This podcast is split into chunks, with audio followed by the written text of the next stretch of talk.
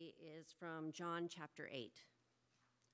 Early in the morning, he came again to the temple. All the people came to him, and he sat down and taught them. The scribes and the Pharisees brought a woman who had been caught in adultery, and placing her in the midst, they said to him, Teacher, this woman has been caught in the act of adultery.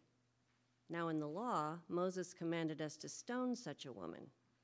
So, what do you say? This they said to test him, that they might have some charge to bring against him. Jesus bent down and wrote with his finger on the ground. And as they continued to ask him, he stood up and said to them, Let him who is without sin among you be the first to throw a stone at her. And once more he bent down and wrote on the ground. But when they heard it, they went away one by one, beginning with the older ones and Jesus was left alone with the woman standing before him. Jesus stood up and said to her, Woman, where are they? Has no one condemned you? She said, No one, Lord. And Jesus said, Neither do I condemn you. Go, and from now on, sin no more. Let's pray. Father, we thank you for your word, this life giving word that you have given to us. And we trust that in these moments now that you will uh, take your word and, and wed it together with uh, your Holy Spirit um, so that as we uh, reflect upon and meditate upon your word, uh, that it'll have an impact deep within us, that we will be changed and transformed even more, that we will see um, the, the beauty of the gospel, the beauty of the Lord Jesus Christ, that we would see uh, the compelling nature of, of the Lord Jesus and what he has done for us to, to free us um, and that we might live in the assurance that we have no condemnation, that we are the accepted, beloved children of God. And so, would you take your word, word take these moments and change us through them and by them? We pray this in Jesus' name. Amen. So today we're uh, continuing in our, our series, working our way through the Gospel of, of John. Uh, and today, as we've just seen, we hit uh, John 8. Uh, and if you do have a Bible with you or your device or um, you open your worship guide to, to page 7, it'd be a good day to, to follow along because this chapter has 59, it's 59 verses long. And I'm not going to have time to cover uh, every single verse in the detail that we might like. And so it'd be good for you to, to see where uh, we're, we're going in the narrative and how we're kind of uh, leaping our way through this passage. And the, and the best summary of the context of this passage is the last verse. So we're going to start in verse uh, 59, and then we're going to jump back to verse 2 and kind of skip our way back uh, through to 59. So this is how the, this passage in uh, John 8 ends. It says this So they picked up stones to throw at him, but Jesus hid himself and went out of the temple. So, the entire context of this passage is that somehow Jesus has caused these people, whoever they are, to get so angry with him that they want to pick up stones and throw them at him. So, so that is the context here. Jesus has made them so angry that they would like to stone him to death. So the question is first of all, who are the they? Yeah, well, the they in this passage is a group of people called the Pharisees. And if you've grown up in the church, you've probably uh, carry kind of a caricature of, of what a Pharisee is that you got from, you know, Sunday school or vacation Bible school and all that. And it's always that the Pharisees are these bad guys, and then there's Jesus, the good guy. And Jesus and the Pharisees are always at odds with one another, but we don't think any more deeply than that, right? And so let's spend a, a moment thinking a little bit more deeply about who the Pharisees were and why it is that they could get so riled up that by the end of chapter 8, they want to throw rocks at Jesus. So the Pharisees were a group of lay people within Judaism. They weren't, so they weren't, they weren't priests, but they were, it was a lay movement that had this idea that every Jew should be a faithful follower of God's law. That in the Old Testament, there were uh, 613 specific laws that were given for the Jews to, obey, and they wanted to make sure that everyone honored those. And, and, they knew that if God commanded them, they were, they, they, they were a big deal. And so they wanted every Jew to be a faithful follower of them. And so, in trying to create a system of strict obedience to the law, they, they were concerned that some people might accidentally break the law. Or they may accidentally step too close to the point where they couldn't stop themselves and they would end up breaking the law. And so they developed a complex system of making sure that you didn't break the law. And so, literally, you could come up with like any circumstance in your life you know, any scenario, something that, that, that you were going to face, and if you brought it to a Pharisee, he would tell you the complicated way that you could make sure that you were not only eh, obeying the law, but that you were staying really far away from disobeying it. And so they had this huge level of complexity that they had built traditions, uh, cultural practices to help protect everybody from disobeying the law. The problem was is that they elevated the traditions and the cultural practices to the same authority as the law itself. And so they said if you break these traditions, if you break these cultural practices that we have, it is as if you are breaking the law. The true way to be a Jew is to be a Jew like we're Jews. This is, this is the way to be a Jew. Now let's, let's stop there for a second. Because isn't this our default position? I mean, aren't we kind of like this as well? I mean, as, as the pastor here uh, at this church, I, along with our five ruling elders, we try to do our best in leading the church as, as, as best we can. And so we have developed, you know, practices and we have developed traditions. We have developed different cultural ideas for how we want to do things as a church because we think that they're the best way to do them, right? I mean, I mean, we wouldn't pick them because we thought there were, you know, we, we think they're, they're, they're a worse way of doing it. Right? So everyone in every church picks up what they want, you know, you know, the way that they want to do it. And it's easy for us to say, well, this is the best way. And this isn't just for pastors and elders, but for you all as well, right? So you go to a church, you, you, you, like the church, whether that's Redeemer or some other church. Maybe you're visiting for the first time and you're thinking, I absolutely hate this church. Uh, the, the way you guys do things, this is terrible. You know, I, I wish you were doing it like, like, like we do it at my church, right? And so we all have this tendency to walk down this road. And so we, we paint the Pharisees in a bad light, but, but they're coming from a very human place in what they're trying to do. And so what did they do here in John 8? Well, they kind of set up a trap, they, they, a, a test for Jesus to see if Jesus agrees with them. That's the beginning of John 8, the verses we, we, we heard read. And it starts this way Jesus gets up early one morning, and at dawn, he makes his way over to the temple.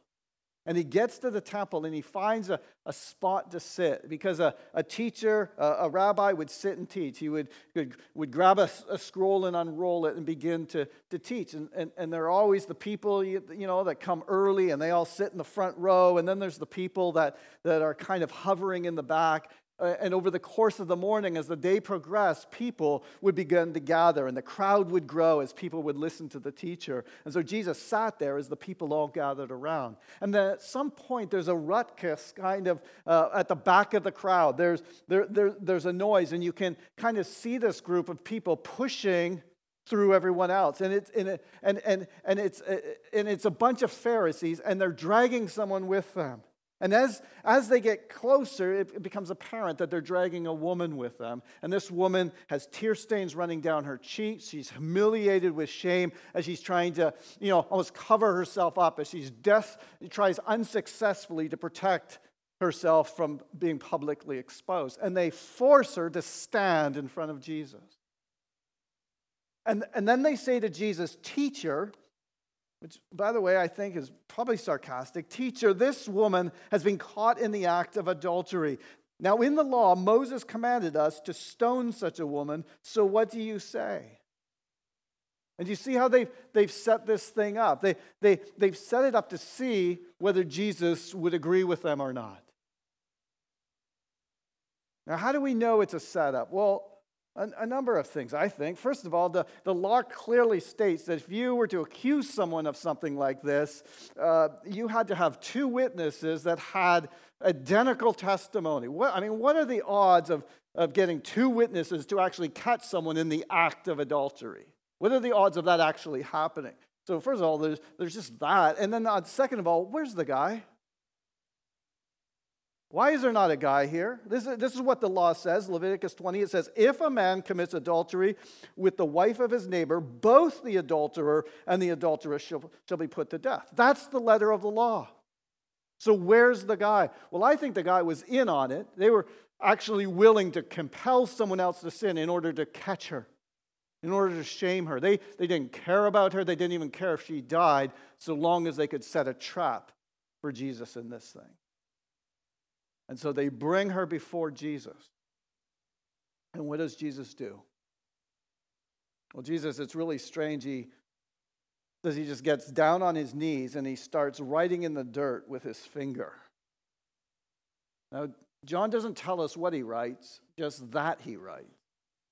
And there are a lot of theories about what it is that Jesus might have been doing in the dirt. This is my theory. I think he wrote the word adultery because they're confronting him about it. They're, they're, they're pestering him and saying, What are you going to do? What are you going to do? And Jesus essentially says, after doodling for a while, All right, kill her. Now, he didn't actually say it that way, but let me read it. He, he's essentially saying that let him who is without sin among you be the first to throw a stone at her. We've all heard that phrase, right? Let he who is without sin cast the first stone. So Jesus basically is saying, go for it. And the first person to throw a rock, just make sure that you're somebody who's never sinned at all. And then Jesus gets back on his knees and he starts writing in the dirt again. What's he writing? Again, John doesn't tell us. This is what I think. I think he starts writing the rest of the law in the dirt. All of it. Murder. Lying. And I like to think that Jesus made eye contact after he wrote each one. Disobedience to parents. And he works all the way through the law. Why? Well, because any Jew that understood the law understood yes, there, there, there, there's a severe penalty for the law, which is why the people would be bringing animal sacrifices to deal with it. They knew that everybody sinned, everybody broke the law. And so as Jesus doodles this in the dirt, it says this it, it, it says, when they heard it, they went away one by one, beginning with the older ones, and Jesus was left alone with the woman standing before him. So they all left. Now, why did the older ones leave first? Well, those of us who are older, we know why, don't we? Because we've got a whole lifetime of law breaking behind us. Pretty quickly, we find ourselves written in the dirt. The older we get, the more we the more we're aware of our sin. And the younger Pharisees are like, "Well, I've got my stuff together, right?" And so they wait a while until they finally hit one that they're convicted about. And and then they too leave. And Jesus stood up and said to her, Woman, where are they? Has no one condemned you? Now, don't miss this. The one person who did not leave is the one person who could condemn her. The one who could pick up the first stone was the one who had never sinned, who had never broken the law. Jesus could have picked up that first stone. He could have done that and, and, in faithful obedience to the consequences of her breaking the law. But he says to her, Woman, where are your accusers? Has no one condemned you? And she said, No one, Lord. And Jesus said, Neither do I condemn you. Go. And from now on, sin no more. Now, that had to be simultaneously the most freeing thing that she had ever heard and the most difficult thing she had ever heard. Neither do I condemn you. From now on, go and sin no more. We love the first part and we hate the second part. Why? Well, because the whole reason we're sinning is because we like this stuff, right?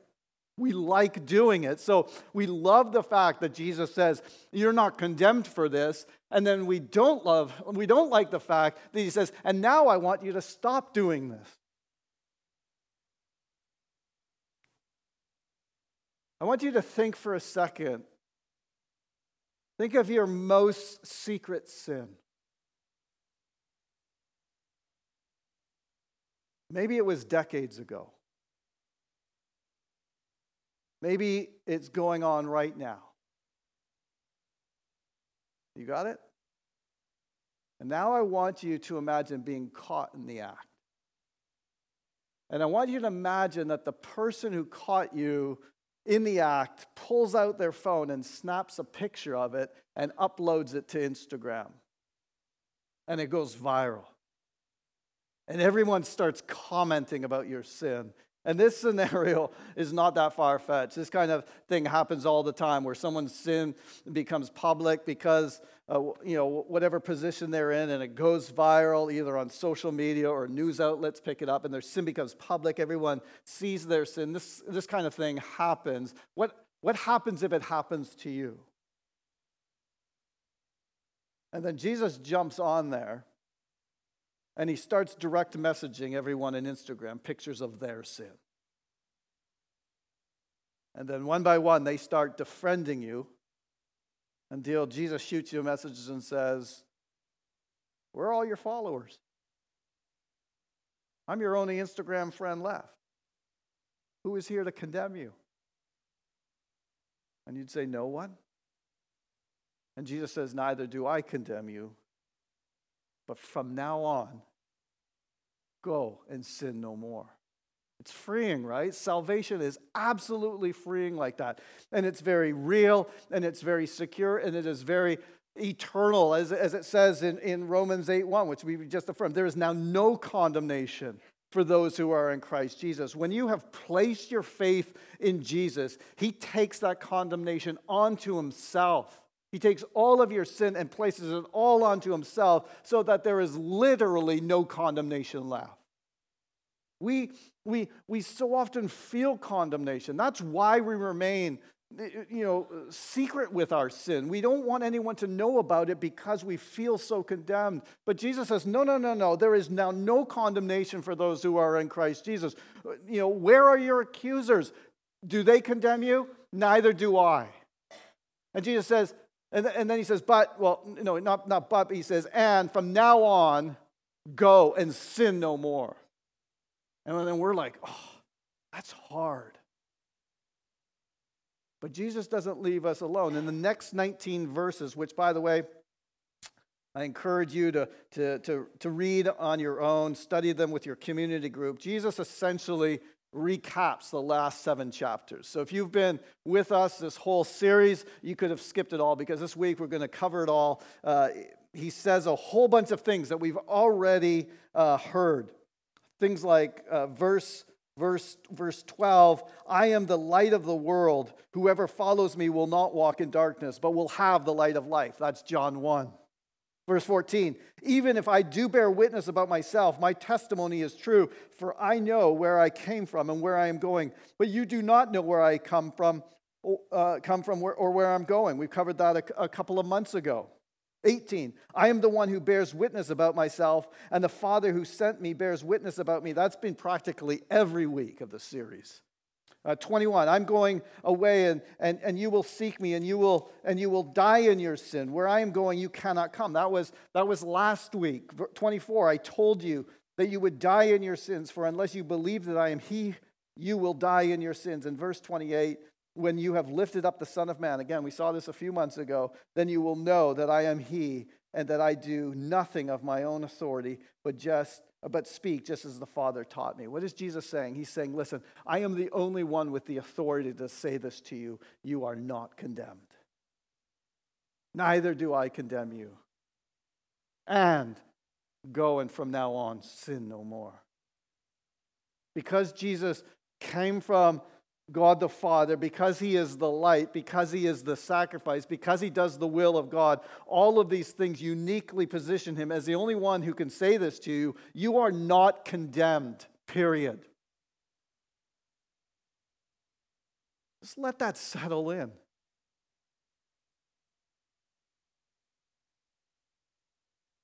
And, let me say it a different way, you can live a new life.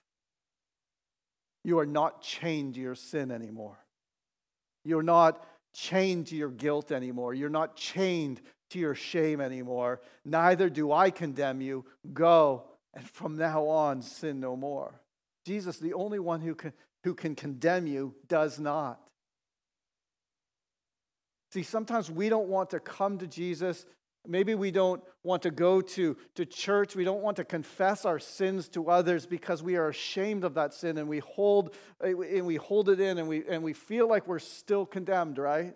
And so what happens is that someone will, you know, stand up here and preach a passage of scripture and it will call something in our life out, right? And so, so it calls out something that we like to do, sin. The way we live our life as, as sin. The way we feel like we should live our life as sin. And so, what do we do? Well, one of our, our reactions is, well, I guess I don't belong in this church. But let me say this to you you do belong in this church. Because every one of us has a week that we show up and one of these things in our life is called out.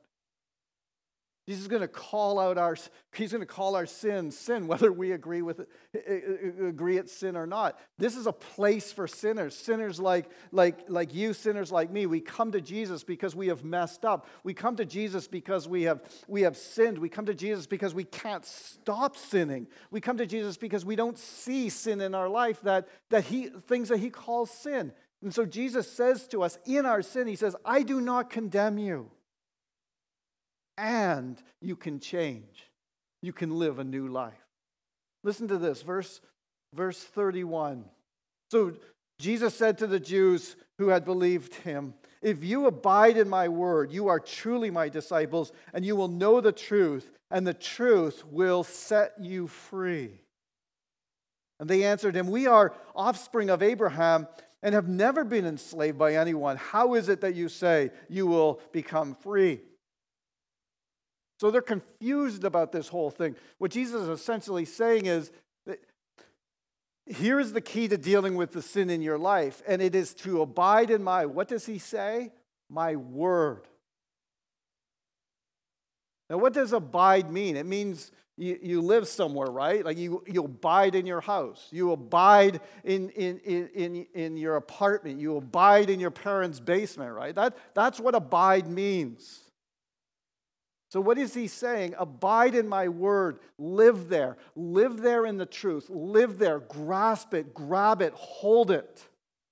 And as you do that, you begin to see this really is the truth. And as you begin to grab that truth, that truth begins to set you free. And Jesus, who is the way, the truth, and the life, is, the embodied, is embodied in that word, and he sets you free. And where the Jews kept getting wrapped around the axle is they, they were thinking back to when they were in Egypt. See, way back uh, when, when they were in Egypt, they were enslaved. And, and, and they're like, listen, we're children of Abraham. We're, we're the children, the chosen people of God that God saved. And he rescued us from Egypt. And now we're not enslaved to anybody. And even though we're in this Roman Empire and we live, we get to, we live as people, we live as our own people, free for, within the Roman Empire. We're not enslaved. And Jesus says, I know. I'm talking about a different kind of slavery. Verse 34. Jesus answered them, Truly, truly, I say to you, everyone who practices sin is a slave to sin. The slave does not remain in the house forever, the son remains forever. So if the son has set you free, you will be free indeed. I know that you are offspring of Abraham, yet you seek to kill me because my word finds no place in you. So since they brought up Abraham, Jesus goes, you know, all Abraham on them. He, he, he goes old school. He goes all the way back to Genesis 21 and he hints at something here that they would have known. Uh, uh, see, here's the story in, in, in, Genesis 21. This guy, Abraham, the guy they keep bringing up, God had promised Abraham that he would have children and that he would have descendants that would outnumber the stars in the sky. And yet, Abraham got old and his wife got old, and they had no kids. And so they're like, well, we don't want God to be a liar. We should help him out. And so Sarah, Abraham's uh, wife, gives Abraham her, her servant and says, just sleep with her. And he does, and they conceive a child, and that child's name is Ishmael. And then God understandably gets all ticked off. God's like, you know, why did you take matters into to your own hand? I've got this. I'm actually God. And so then Sarah, in her old age, has a child, and, and that child's name is Isaac. And so now in their home, they've got two kids Ishmael, the, the slave child, and Isaac, the son. What does Sarah do? She kicks this kid out. And the Jews took great pride that they were descended from this kid, that, that we are the free, we are the proper descendants of Abraham.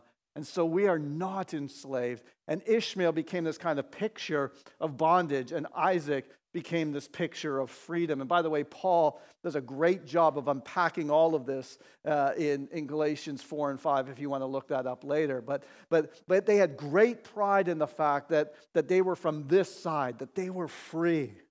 And Jesus says, You don't even understand freedom. You are still enslaved. Because all who practice sin, who continue in sin, they're enslaved. And we know that, don't we? That secret sin, you feel free there? Even the memory of our sins sometimes enslaves us and changes us up. And so Jesus is, is trying to get at this with the Jews, and they're missing it. And so they start to fight with him um, more and more about Abraham and all that until finally it's clear that they're not getting it. And in verse 42, Jesus says to them, If God were your father, you would love me, for I came from God and I'm here. I came not of my own accord, but he sent me. Why do you not understand what I say? It is because you cannot bear to hear my word. You are of, the, of your father, the devil, and your will is to do your father's desire. He was a murderer from the beginning and does not stand in the truth because there is no truth in him. When he lies, he speaks out of his own character, for he is a liar and the father of lies. But because I tell the truth, you do not believe me. Which one of you convicts me of sin? By the way, he's the only person who, who could say that line. Hey, guys, point out my sin. If I tell the truth, why do you not believe me? Whoever is of God hears the words of God. The reason why you do not hear them is that you are not of God. What does Jesus say? He's saying, guys, you don't believe me because you are not God's kids. That's a total slam to the Jews, right? Like, like that's that, like that's that, that's one of the the the ultimate insults that you could have laid down, he could have laid down for him. He's like, You're not even God's children. And he goes, I can tell because you can't bear to hear the truth. That's intense, isn't it? What happens when we come across scripture that convicts us of our sin? Maybe it calls out our sexual sin, or it calls out our gossip, or it calls out our envy of someone else, or it calls out our disrespect for authority, or it calls out any number of things. What happens? Can we bear it? Or, or do we just say, well, I'm going to just wait until next week when we're talking about something else? Right? Jesus says, man, you, when you do that, you're aligning yourself with the devil. That's a hard truth. The hard truth is that we prefer the lie when the lie li- lines up with how we want to live our lives. We prefer the lie when the lie justifies our behavior. And in those moments, it betrays our fatherhood. And the Pharisees just couldn't take this. And so they go back to, to, to old arguments. The Jews answered him, Are we not right in saying that you are a Samaritan and have a demon? Which Jesus was neither, neither, neither a Samaritan, didn't have a demon. He said, I do not have a demon, but I honor my Father, and you dishonor me. Yet I do not seek my own glory. There is one who seeks it, and he is the judge. Truly, truly, I say to you, if anyone keeps my word, he will never see death. And the Jews said to him, Now we know that you have a demon. Abraham died as, as did the prophets, yet you say, If anyone keeps my word, he will never taste death. Are you greater than our father Abraham, who died and the prophets died? Who do, who do you make yourself out to be? And Jesus answered, If I glorify myself, my glory is nothing. It is my Father who glorifies me, of whom you say, He is our God. If you've been here every week in our series, you know that Jesus keeps, keeps doubling down on this point. From the very beginning, He's like, Yeah, I'm equal to God. Yeah, I'm equal to the Father. I do the Father's will. I only do what the Father tells me to do. And he, and he keeps just, just doubling down on this constantly, and he does it again here. He says, I am, the, I, I am from the Father. That makes me the authority, he's saying. Your, your, your father Abraham rejoiced that he would see my day. He saw it and was glad. He's like, Oh, yeah, I know Abraham. He saw me. He was thankful for me. He was looking forward to me. He knew the Messiah was coming. He knew I was on my way to the scene. And, and so the Jews said to him, You're not yet 50 years old, and you've seen Abraham? And Jesus said to them, Truly, truly, I say to you, before Abraham was, I am. And now, if you've been with us, you know what that means. I am is God's name. And what he just threw down on the table was, All right, I've seen Abraham.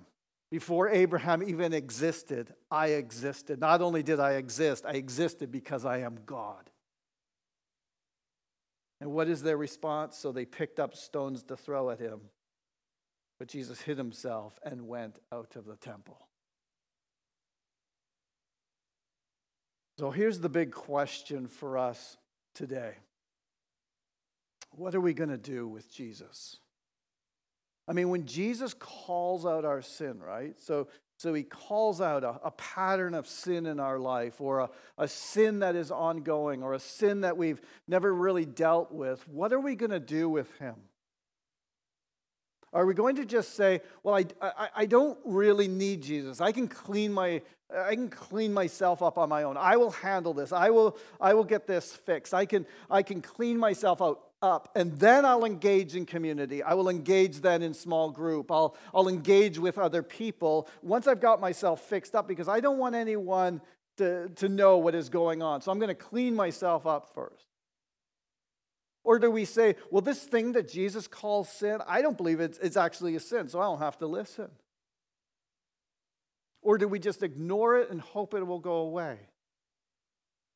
Or do we pick up a stone get ready to throw it at Jesus and say, I am bailing on this Christianity thing because I don't agree with that. What are we going to do? Well, here's what Jesus says to do He says, Abide in my word. What does that mean? Live in it. Look at that truth.